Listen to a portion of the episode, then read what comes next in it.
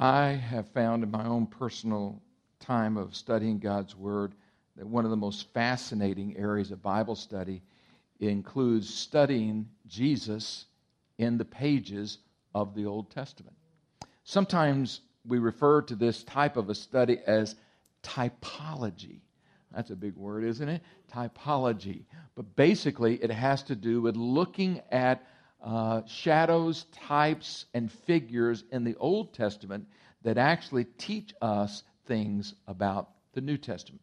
And so today we're launching this new series called Jesus in the Old Testament.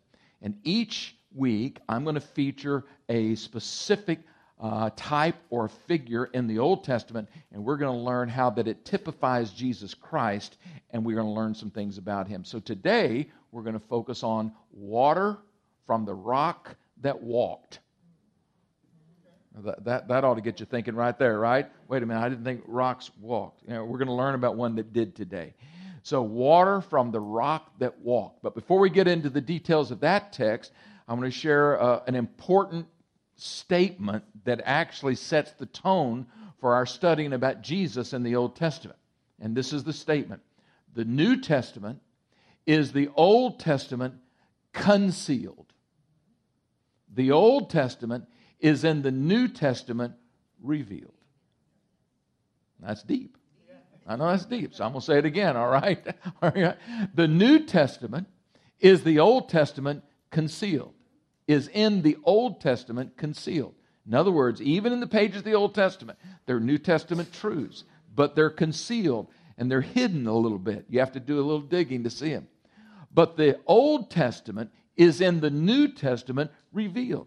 How many of you discovered, even in study the New Testament, if you don't have some grasp of the Old Testament, you're going to be lost in some of your New Testament reading, right? Particularly when you get into something like the book of Hebrews or Galatians, something like that, even Romans, you're going to say, like, well, what's it even talking about, right?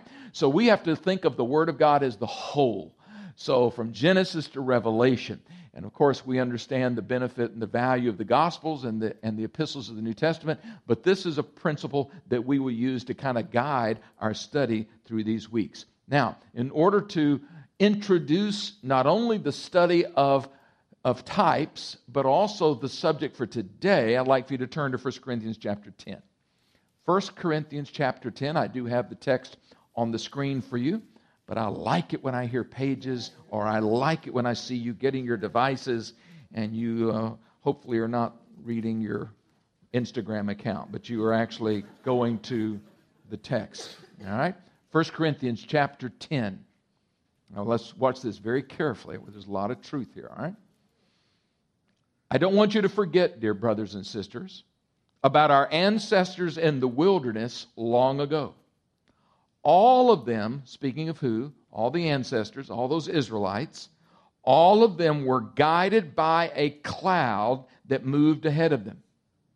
And all of them walked through the sea on dry ground. Does everybody remember that part of the story? Everybody remember that about the cloud? Everybody remember about the Red Sea opening up? All right, verse 2. In the cloud and in the sea, all of them were baptized as followers of Moses all of them ate the same spiritual food. Stop just there a minute.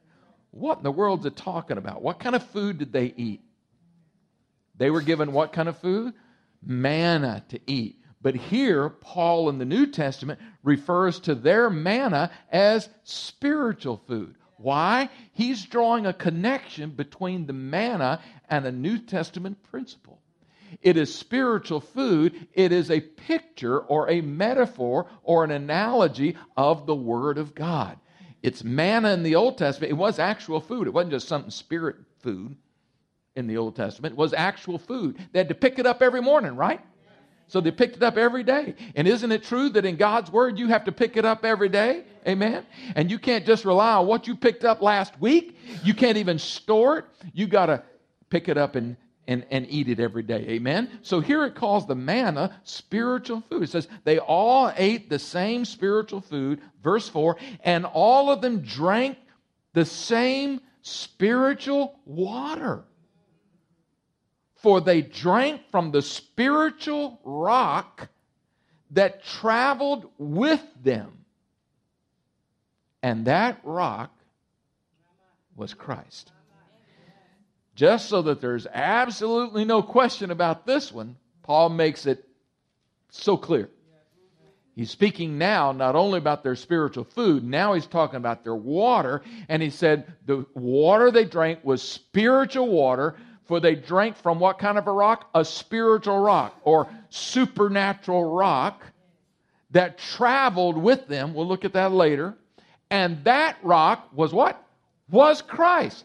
So to get this picture, the Apostle Paul is saying hundreds of years ago, he's talking about the wanderings in the wilderness, and he said the rock, which we're going to read about in just a second, that rock was Christ.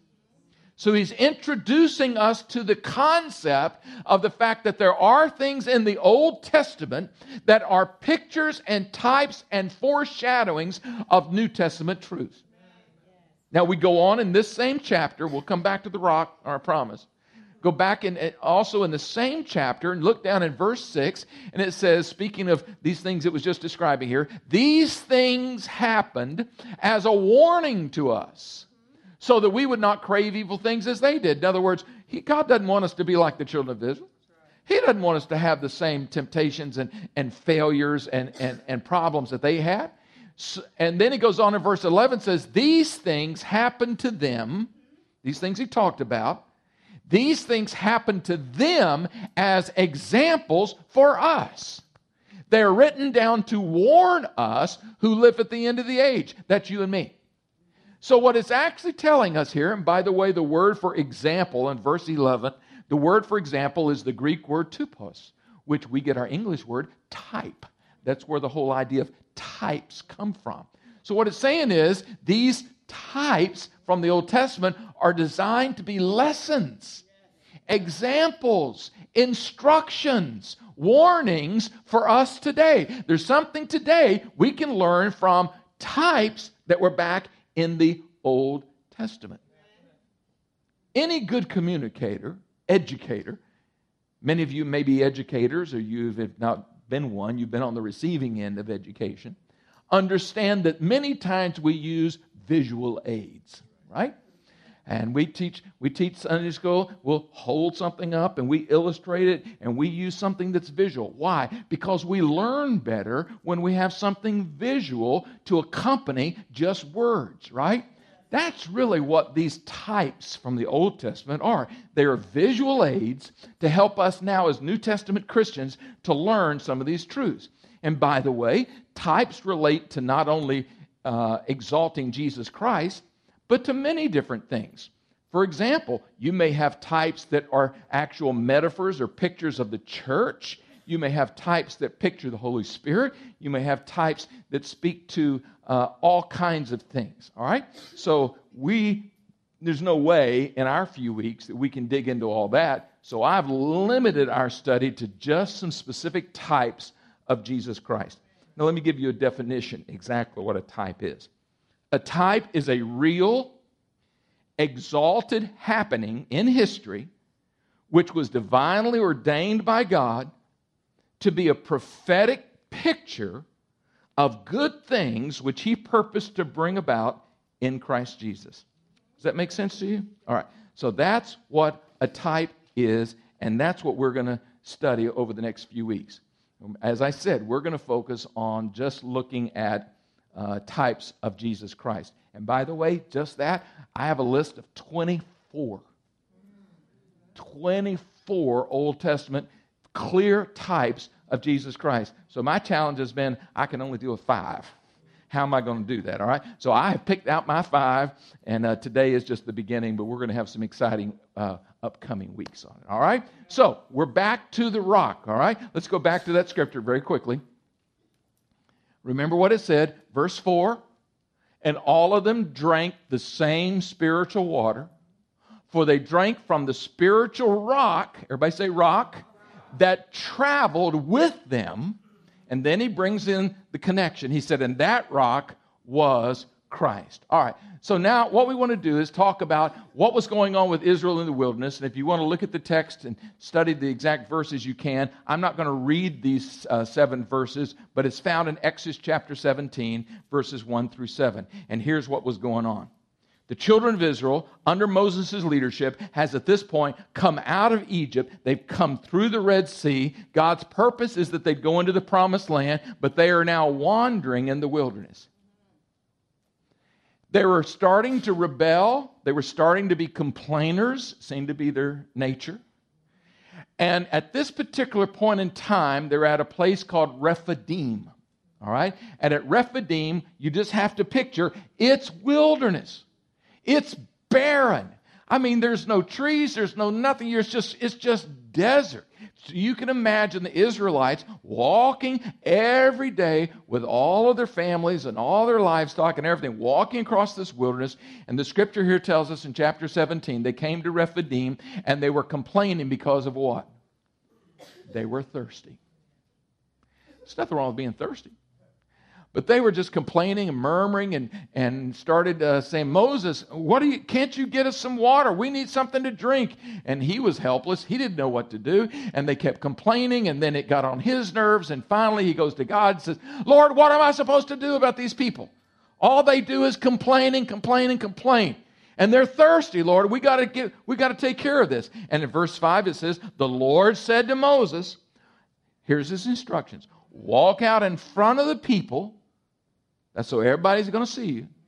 Walk out in front of the people, take your staff, your rod, the one that you use to strike the water of the Nile, call some of the elders of Israel join you, and I will stand before you on the rock at Mount Sinai. It's also called the, the uh, at Horeb.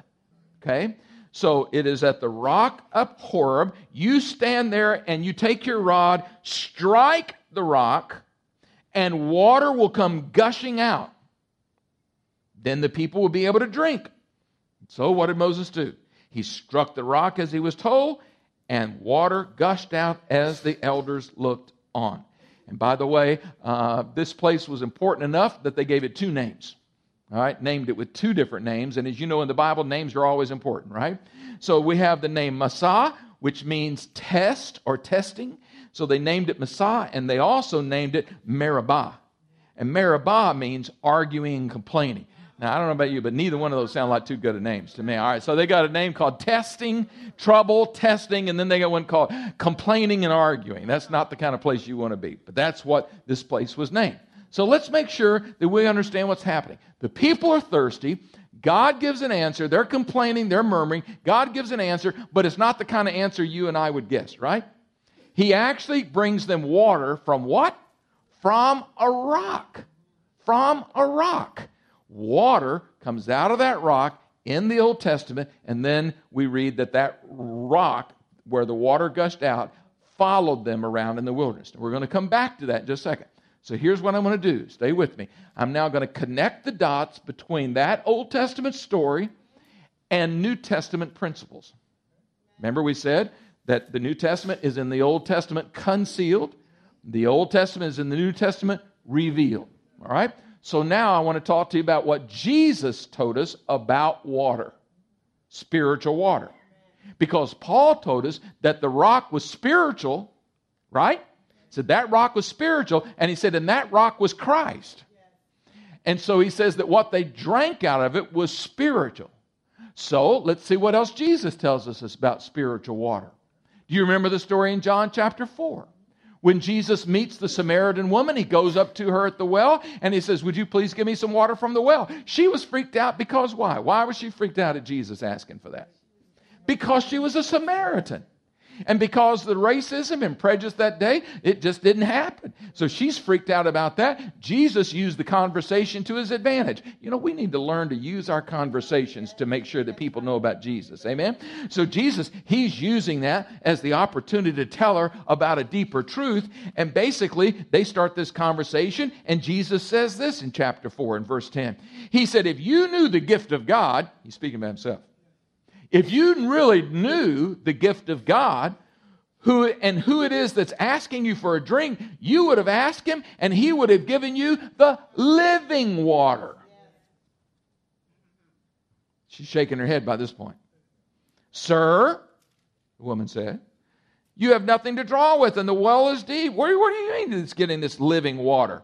And they go back and forth. And Jesus comes back in, verse 13, and he says, Everyone who drinks this water, speaking of the water from that well, everyone who drinks this water is going to be thirsty again. You got to keep coming back to the well, get more water. But whoever drinks of the water that I give will never thirst. Indeed, the water I give to them will become in them a spring of water welling up into eternal life.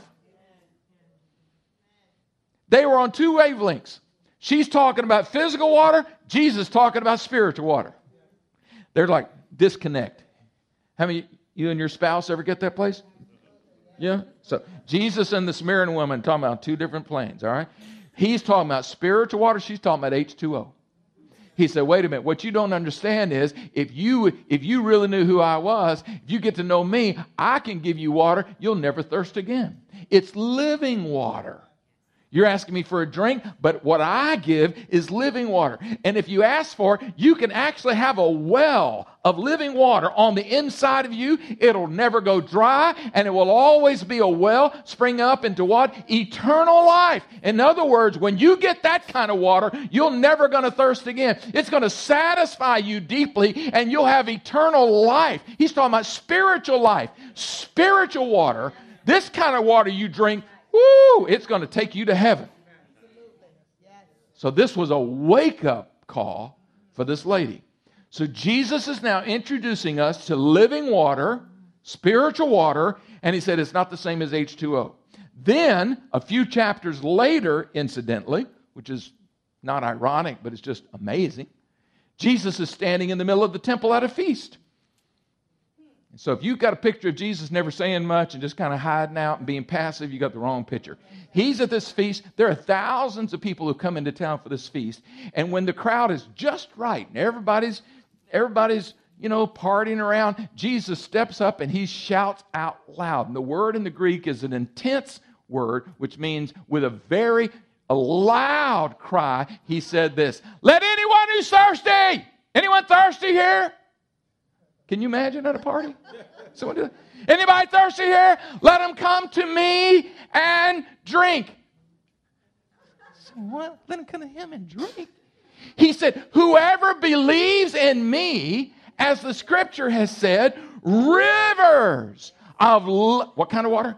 Living water are going to flow from within you. Now he's back on the living water kick. Now he's back talking not about H2O. He's talking about something that's spiritual. And he's challenging people who are there. He said, Listen, if you're really thirsty, come to me.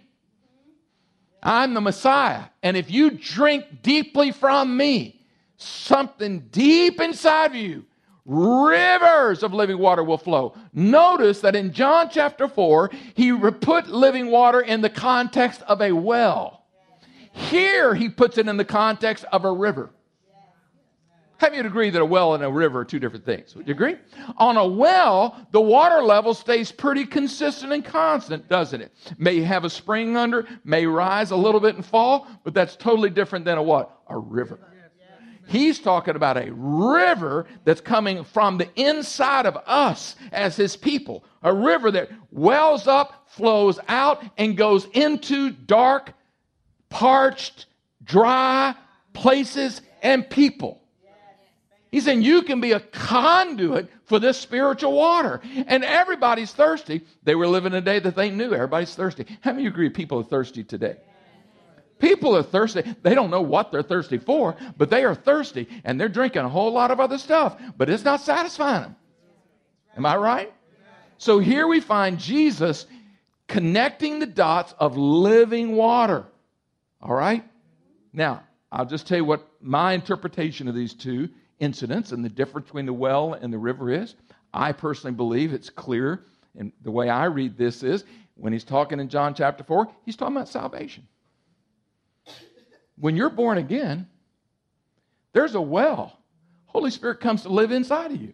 The living water is created on the inside of you. And he's there, but it is at a certain level. But the next experience in John chapter 7, I believe, is distinctive from the John 4. And this is where you experience the fullness of the Holy Spirit, where it literally flows out of you like a river. That's different. And I remember as a young man, I was I was hungry for something, came to Jesus, had the well in me from the time I was 6 years old. But it took me until I was 17 to realize and wandered all through New Age philosophy before I finally came. And this good little Baptist boy finally realized that the Holy Spirit wanted more out of my life and filled me up and turned that well into a river and that river's been flowing ever since and that's been and that's marked my life and experience why because I, I was thirsty and I went to him and I started drinking more and more from him. And I was filled, not just filled up for my sake, but filled out so that it could pour out into some dry places. Amen? So that's what Jesus is talking about here in John chapter 4 and John chapter 7. Now, I know I've gone Old Testament, New Testament on you, right? All right. Now, what I want to do is go back to the story of the rock that we read about in Exodus 17, and I want to pick out four specific lessons that we can apply that we see from this type in Exodus 17. Four lessons from the rock. You ready? Remember what Paul said. That rock was what? That rock was Christ. All right, here we go. Number one, and that simply is that point. Number one, that rock, the rock was spiritual. It was Christ. The rock of Horeb. By the way, that picture there is what some believe to be the rock of Horeb. There's no real evidence of that, but it is still a cool picture. It was taken in, in a very uh, wilderness area uh, of Israel, but uh, really no proof that it was, but it's still a cool picture, so I put it up there. All right, so the rock that he struck that was there with them at the wilderness when they were having this crisis, there was this huge rock, and he struck it. That rock, Paul said, is Christ. So I want you to see the rock was Christ. In the Old Testament, many times we hear scriptures, we read scriptures about God being our rock, right? He's my rock, He's my fortress, He's a place of refuge. That's totally different. When it speaks of God being my rock and my salvation, it's speaking of a, of a strong place of, it, of the hold on to my rock. In other words, something that's not going to move. This is a different kind of a rock. This is a rock that has a supply in it. Are y'all with me? So this rock was spiritual, and it answered the need and the crisis, of the day, which was what? People were thirsty. In the same way today, hallelujah, Jesus Christ is the rock today that does the same thing. He is also the source of which people's needs can be met. I used to be a part of ministry when I was first came uh, when I was first called into ministry. There's a bunch of long-haired hippies, ex-drug addicts, ex uh, prostitutes and pimps and all kind of stuff. 300 of us. We traveled all over the country sharing Jesus and holding evangelistic meetings. And on the side of the big trucks was the name of the ministry. This is where my wife came to Jesus, by the way. And the name of the ministry was Christ is the answer. That's simple. But that is the truth. Christ is the answer. There are a lot of people looking for the rock today. They're looking for answers, but they're looking in all the wrong places. People are thirsty today. They're starving today, but they haven't discovered the true answer to their thirst. And it is Jesus the rock. So, number one, the rock was Christ. Number two, second lesson, the rock, remember the story, was struck by a rod. You think that's incidental? Think that's accidental? When you're looking at these types, you can't ignore all of that. So here we have the rock that all of a sudden was here in the wilderness. Paul said that rock was Christ. And God says to Moses, Strike that rock with your staff, with your rod. So he took the rod and he struck it, right? And we know what came out of it. We'll look at that in a second. What I want you to see is the fulfillment of this in the New Testament through Jesus was what? That rock was Christ. And Jesus Christ was struck on the cross by the rod of God's judgment because of our sin. Zechariah prophesies it in Zechariah 13 7, said that he would be smitten by the rod of judgment, the judgment of our sins. New Testament teaches us that Jesus Christ, who knew no sin, became sin for us. God laid the sin of the world upon his son Jesus so that we could have salvation.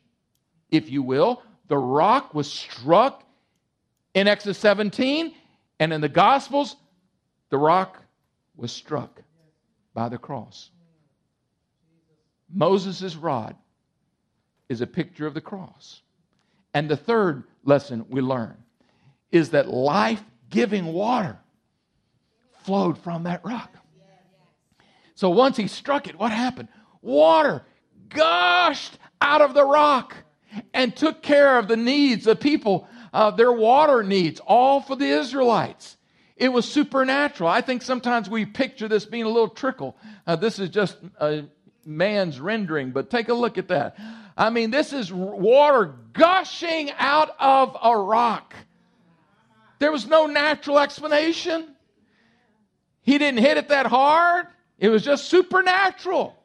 He struck it, and God allowed, in the midst of wilderness and dryness everywhere, allowed water to come out of that rock in order to take care of the needs of all the people. That water met their needs. It was life giving to the Israelites. That water that came out of that rock is a picture of the Holy Spirit that Jesus draws our attention to in the New Testament. Jesus called the New Test in the New Testament, he called the Holy Spirit what? Living water. In the Old Testament, this is called, now Paul refers to it in hindsight, he called it spiritual rock, spiritual water. Do you see the connection point? So here we have in the Old Testament, the water is pouring forth, it's meeting people's needs. And the New Testament, we have Jesus saying, if you'll just drink from me, I'll give you living water. What's he talking about? The Holy Spirit. He said, I'll put the Holy Spirit on the inside of you. He'll be a well to you and it will meet your need and it'll give you eternal life. And then if you want the fullness of it, I'll actually turn that well into a river and let it flow out of your life and into the dry places of the world. I don't think it's any mistake. I think clearly this type alludes also to Jesus at the cross. Because John chapter 19 tells us that when Jesus hung on the cross and the soldier pierced his side, what came out of his side? Flowed what? Blood and water. I believe it typifies the fact that first of all, there's the blood for the forgiveness of sins. And first and foremost, there is salvation. But following that was the water, which is symbolized once again as what? The Holy Spirit. So first, we receive the forgiveness of sins. And then we embrace the work of the Holy Spirit in our life. And it becomes living water in our life. And it's life giving to us and to others. Hallelujah. The fourth lesson, number four. The rock followed the Israelites. Nah, this will blow your mind now. Some of you never noticed this. It says very clearly in 1 Corinthians 10. And that rock traveled with them. With them? Yeah, because the Israelites were moving around. They were jumping from place to place, right? All through the wilderness, they were jumping from place to place, moving from place to place. There's great debate and argument about this among scholars. But frankly, whenever there's anything supernatural in Scripture, that's what scholars like to argue about, all right? I personally am absolutely convinced that that rock was a moving rock. You say, how does a rock move? I don't know. I don't. God moved that rock. When they camped somewhere else, the rock was there. It became their water source. Wherever they went, that was where the water came from. It came flowing out of that rock. And just to prove it to you later in Numbers chapter 20. You remember again? The people are complaining because why? No water? You remember? What did God tell Moses to do? He said, just speak to it. It's almost as if God was saying, Look, I've had this, the source has been there the whole time. Just talk to it. Talk to it. And what did Moses do?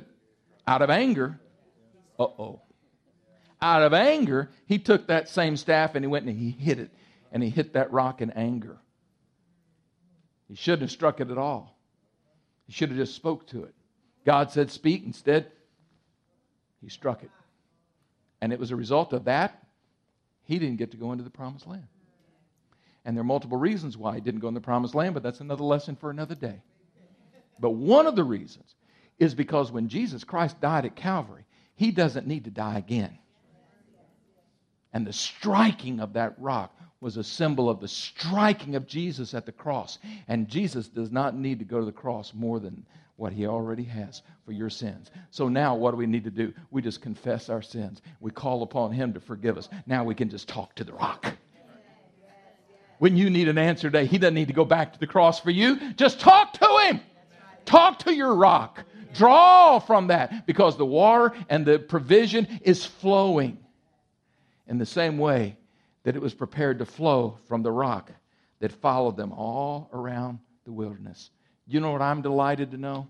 And you know it as well. Hebrews tells us that today the Holy Spirit, the presence of God, once you're God's child, He will never leave you or forsake you. God's not going to abandon you. He's just like the rock that everywhere the Israelites turned, he was right there. Wherever they went, the rock followed them. I mean, it was just like just just like that in the same way. You can't go anywhere without God following you. Why? He's in you. He's with you. He promises you his abiding presence. You say, "Well, what if I what if I end up over here? I shouldn't go there." It's all right. You're taking it with you. You probably ought to think about that. Because you're taking him with you. He's going with you wherever you go. And He's never going to abandon you. And you have that as a great confidence that the rock followed the Israelites, and Jesus follows us as well. He's with us, and He will never leave us. Jesus, the rock. I'm going to pray for everybody, and then we're going to dismiss you. Preview of coming attraction. Next week, I'm going to talk about Jesus, the Passover lamb very clear and obvious type from the Old Testament, but we'll see the connections to, uh, to the New Testament as well. All right? I want to pray for you this morning. Would you bow your heads with me? There may be some that are here this morning that honestly, you need to drink from that well. Drink the living water and let that living water reside on the inside of you as a new born again believer. Some of you may have had religion, you may have followed man, but if you've never had a personal relationship with God through Jesus Christ, you don't have that living water. And you can know it today. It simply takes a step of faith. Some of you maybe need to rededicate yourself to the Lord today. I'm going to ask that you would be willing to do that. And immediately after I pray, I want you to go and let one of these prayer teams pray with you to pray over you. Maybe you say, I've got the well, but I'm not sure I have the river of living water flowing out for me. We can pray for you to receive that as well today. Maybe today you just need to be reminded that God will never leave you or forsake you. Maybe there's some of you here today that just need to be encouraged to let the water flow. Let it flow. Maybe today you just need to speak to the rock. Have you been speaking to it? Call forth provision. Call forth supply for your life. I want to pray for you today to do just that. Heavenly Father, I pray for every person in this room, those that need to make decisions for you, Christ, today, that need to rededicate themselves, that need to be filled with the Spirit of God. I pray that today would be a milestone in their life. And I pray for everyone today that we'd have a new revelation of Christ the rock, the rock that flows with living water, the rock that never leaves us but follows us and is with us all the time. Lord, we're so thankful that the rock was struck by the cross for our life, that the water could flow. We're grateful for that. And thank you today. Lord, meet every need, regardless of what it may be this day. Minister to marriages and families and those that are struggling on their jobs. Whatever it may be, Lord, I pray that that would be a part of their water that's flowing from the rock for them. In Jesus' name, amen